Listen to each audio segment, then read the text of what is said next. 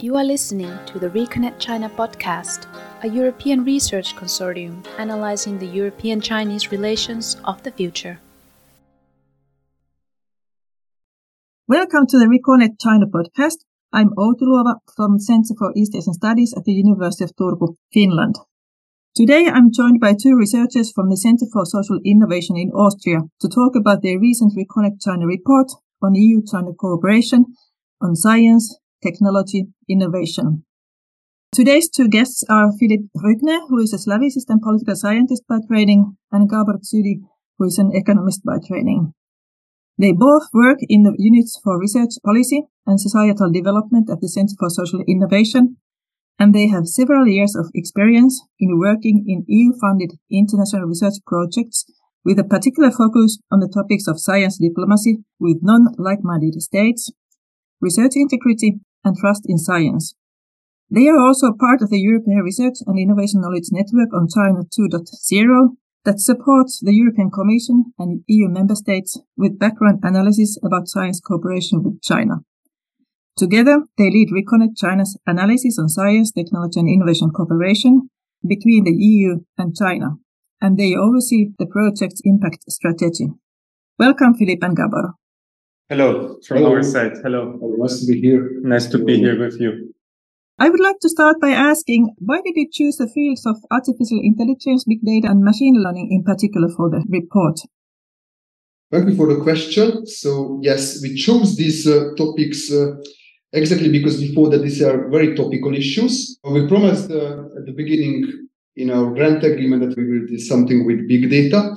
And we had a preliminary meeting with all the partners. What do they think? What could be the most interesting scientific fields to study here in terms of the scientific, technological, and innovation cooperation between China and the European Union member states?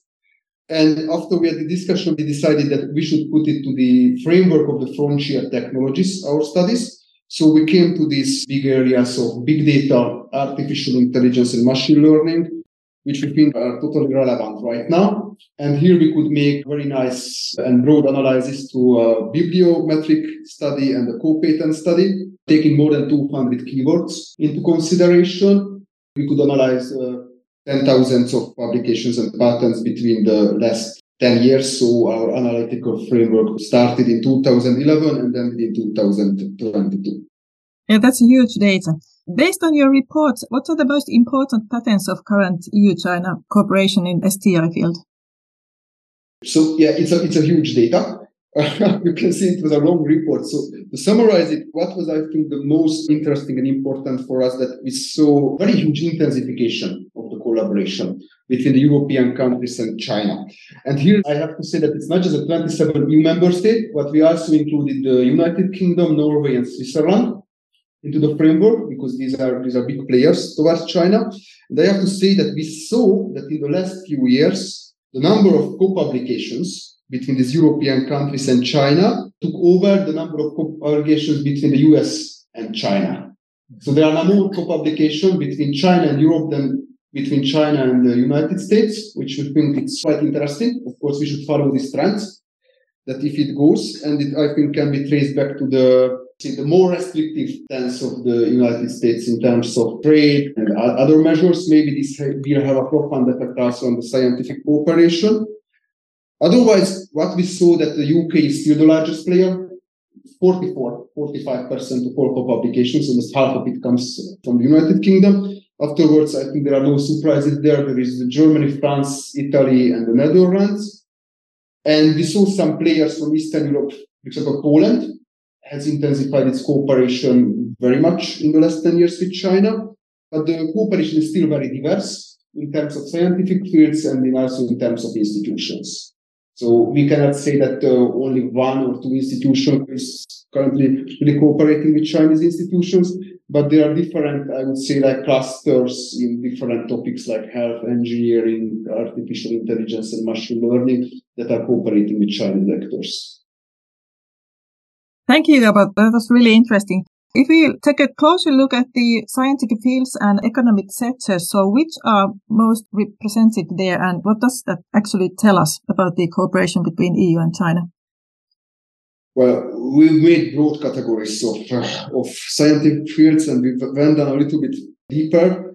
I think what can be really interesting is that applied sciences, almost two thirds, so 65% of the cooperation between China and Europe, followed by natural sciences, health sciences, and all these. So applied sciences, nature and health sciences are almost 95% of cooperations, which means that, for example, social sciences are less than 5%.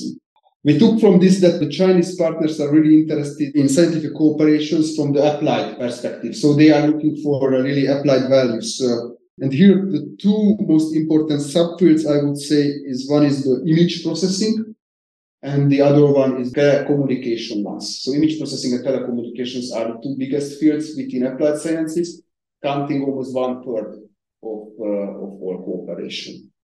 What Gábor said is also alluding to some corporations that we see, for instance, when we look at the patents. So as you said, we have also done the patent analysis and just to add on this picture uh, on telecommunications, the same representation we see by Chinese companies and European companies involved, and also very strong players like Huawei are indeed leading that field of telecommunications or Nokia. So it is not only a cooperation that takes place on the research side, but also on the side of companies and private entities. Clearly, there are many fields in which cooperation is very attractive with China. So can you mention any specific fields in which cooperation is particularly exciting, for example, in frontier technologies? Yes, I think also this is what our report really indicates too. China is rapidly speeding up in science, technology, and innovation in general. So we have not only worked with the data for the report, so the co-publications and the patents, but of course also as a desk research, as a background to the report, we looked a lot into current documents published by the Chinese authorities and also other sources that study China's innovation system. And we have an opening of China's science system since now four and a half decades with some great reforms in the 70s uh, under Deng Xiaoping. And this is a rapid development that could be observed. And in that time, China took example of a clearly indicator driven system like the UK one that indicators and metrics play a very great role in how China defines its prosperousness and success in being an innovative innovation leader country or scientifically leading country. In 2022, uh, China overtook any other country in scientific publications for the first time with about more than 400,000 publications of scientific papers. And also China makes progress in the worldwide uh, top uh, most cited publications. It's two factors that give a good impression what China is currently pursuing. China is also pledging to contribute to global mitigation of climate change, to outer space exploration, to biotechnology, or to environmental sciences and the challenges related to that more in general. We read that from uh, official documents from China. We read that from Chinese political leaders. And in China, I think it's quite safe to say if political leaders announce priorities, that will be also translated into certain policies. And that is a, um, gives uh, on the uh, on the one side a clear uh, feel for and potential that China is open for cooperation, whereas there is uh, growing concerns in this cooperation too. But I think we have to take both things into account at the same time. Yeah, exactly. There are more and more also challenges coming ahead in cooperation with China. And uh, based on your research and your own experience, so what are currently the biggest challenges when working with China? Maybe I start first. Gábor can also add to that. In the report, we exclusively deal with the European environment. So as Gábor already alluded to, the US current approach is very strict and, and limits a lot of cooperation with China, whereas our impression is that in the EU, there is still the ambition and the uh, attempt to strike the right balance when it comes to cooperating with China. As I already tried to explain, we think there are opportunities given China's brain power, given China's tremendous output of scientific publications in relevant fields. But the challenges are at the moment dominating a lot of discourses. And you can read about that. Uh, China is misusing scientific research and data that they acquire through cooperation with the European partners in terms of dual use. That means civilian technology that is used for military purposes. And this is obviously not to the taste of the European partners. The topic of dual use has really dominated um, the discourse a lot over the past years, but also other aspects like ethics in science, the values in science, the practices of how to do research are different in China and the EU. For instance, there's a tendency in the EU to stop and stall the cooperation with the so-called Seven Sons universities. This is one of the most discussed examples. Seven Sons of Defense, actually, they are seven military technology oriented universities under the state.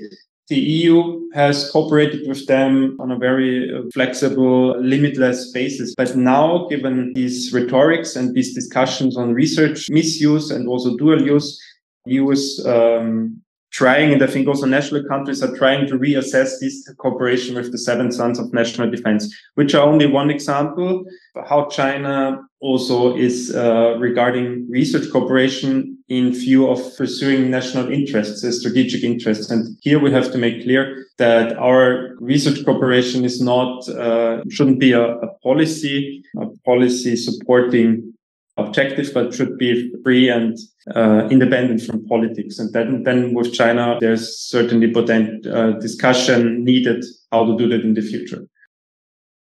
Yeah, that's a long list of points. Uh, do you have anything to add, Gábor? Yeah, just, just I think that what, what should be highlighted, what I said at the beginning that the most uh, important uh, scientific and STI cooperation areas are all related to some applied value. But uh, this is like image processing or telecommunications where we can all use our fantasy that what kind of analytical use there can be in China, for example, image processing. But the thing is that uh, almost everything, even basic research, can be turned to military use if somebody wants to have it like this. So, and this this dual use uh, challenge, this dual use fear, is I think that what is penetrating nowadays the discourse about uh, the cooperation with China. So I think this is the biggest challenge. The European Union wants wants to find a way how to cooperate with China in the most important field because, like Philipp said, China is a scientific powerhouse, and how not to cut off uh, the the cooperation threats like uh, like the USD. I think that's in itself a very big, uh, very big uh, challenge for the future. That how do we find these ways to go forward in the mm-hmm. cooperation? Mm-hmm. Maybe uh, one more addition to that.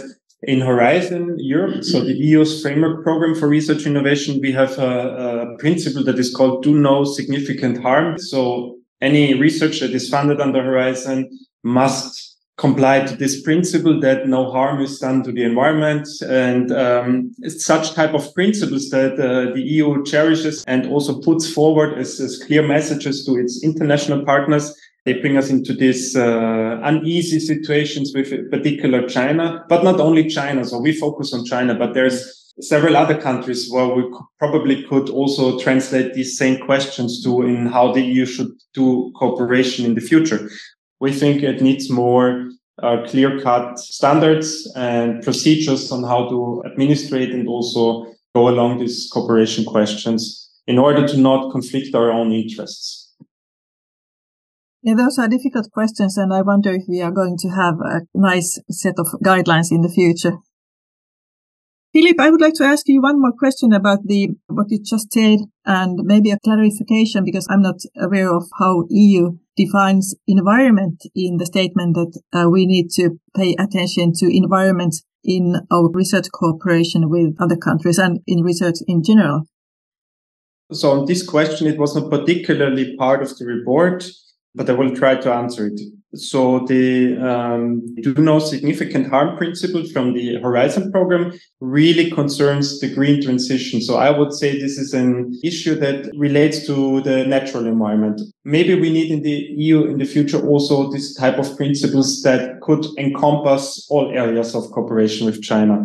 The green transition is currently very much highlighted by the EU. I think this is why this principle is now in place with the Horizon program. And it is a one layer that could relate to uh, what we said earlier, the EU-China cooperation on fighting climate change. And China has also enshrined these principles by its current strategies, the large strategies that uh, speak about uh, carbon peak in China before 2030 and carbon neutrality by 2060, for instance, or we see that by massive investments in the clean energy sector in China, where China is uh, dominating the clean energy technologies, um, also in terms of being a net exporter to the EU. So we rely currently on these uh, clean technology energies while also pursuing our own green transition. This is a this is a, a fact that we have to uh, take into account. And given that role of China, I think the cooperation should be pursued. But we should more talk about these principles that we uh, we have, and to which extent we could convince China as a partner to live up to same principles so that we find common ground to formulate joint principles on certain research areas such as environmental sciences and natural sciences. That uh, is clearly a recommendation also in the policy briefs that the other areas like AI that have a lot of dual use risk should also uh, be guided by principles. And um, Gábor researched on that in his policy brief a bit more in detail. So we see here also, I think, conflicting legislation. So there's AI principles in the EU, but then there's also AI principles currently sketched and, and modeled by China. And we are not sure how much overlap is there on the AI principles between two, these two players. So more studies to be done. If we still continue with the green tech topic, because uh, that's very important and currently a bit in shadow because of other global concerns. So if you think of uh, shared ambitions such as combating climate change or establishing energy security or exploring the outer space, so how would you estimate the role of China and its scientific technological capacities there? As I said already, I think um, that answer could be um, uh, cut quite short. So China, given its brain power, its R&D funding that is massively ramping up its clear targets that it, it follows in policy areas, China will necessarily, I think, bring forward innovations that are interesting to not only Europe, but global mankind as such in order to tackle these uh, societal challenges as they are climate change or how human mankind uses the outer space. These are questions that are, that are important for the future of our uh, planet. We should not follow the US example of restricting our cooperation too much, but on the other hand, trying, as we said at the beginning, strike a right balance between being very aware of the risks and also of the practices that are uh, mm, driving Chinese researchers offering the cooperation. And awareness also means being more informed. So we have to study the Chinese research system, how it works, and also the practices behind. We have to offer basically capacity building and information to any researchers in Europe that are confronted with cooperation requests from China in order to give them the spaces to take informed decisions. Of course, this has to be added up by professional services in the universities or in the research institutions that, you know, read Chinese language, can interpret Chinese legal texts and so on and so forth. But in a combination, also, we think it needs a bottom up approach to train researchers more widely. This is, by the way, also one of the overall goals of Reconnect China to raise this awareness on, on China in the society and in specific uh, target groups. Yeah, I mean, during the discussion, so you both have mentioned many risks and needs that uh, we are facing in, in China cooperation. So based on your very comprehensive report, it's like 130 pages long.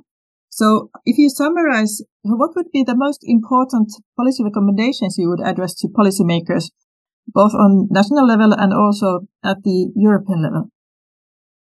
It's a tricky question because of all the intertwined uh, related issues that Philipp has now been describing. I would say the most important would be from a European perspective, but also from a national perspective, to be able to define what are those areas that uh, we find, so to say, risky, unnecessarily risky, moderately risky, or not risky at all. And in these terms, we should uh, not only go into restrictions, like in the case of the United States, but develop criteria. So a clear set of criteria on how to define the such scientific fairs which we feel that are, are too risky and apply a mixed set of uh, policy answers, policy measures that can mitigate risks. So I'm not just talking about uh, restrictions here, but also regulations, which should be, also mentioned by Philipp, which should be in line with the regulation on artificial intelligence coming from China. So here we should see that what regulative uh, measures we can bring forth and also also giving advices. I think that we, we a little bit underestimate the power that not just, just these regulations, but also information given to given to scientists. And this is also true for the European Commission and the European side, but also for nation nation states. Mm-hmm. A good example for that is what we see in Germany happening at the moment. So we found in our research, and we are partially also connected to these people, that the German Ministry for Science now has a new funding uh, scheme that is called in German Regio China. So it's region, region China, let's say. And what they are doing, they're giving uh, funding specifically to institutions in geographical proximity to fund network exchange, knowledge transfer with the uh, desired output to define their own first guidelines of how to deal with China in research uh, cooperation in the future.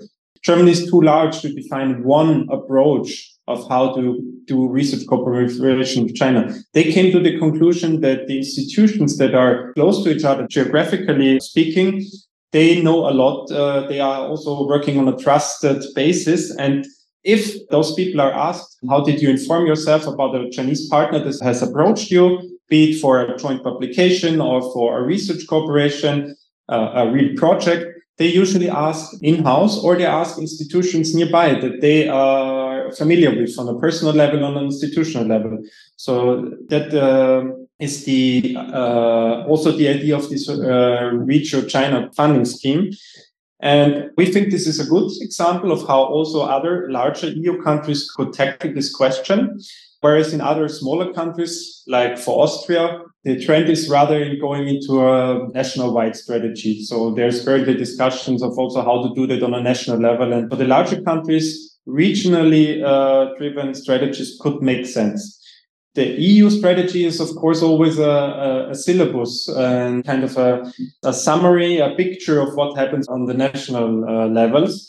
We think the EU should give guidelines that could apply to all, but also give this certain type of flexibility and leeway that countries define their own approaches.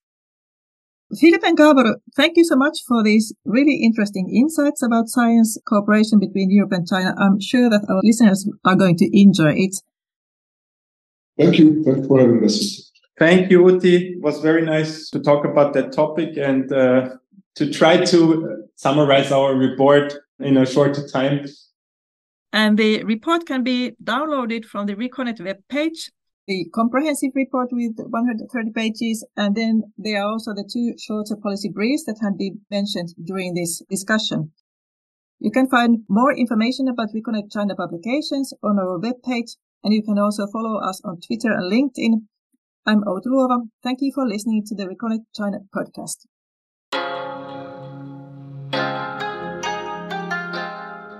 You've been listening to the Reconnect podcast.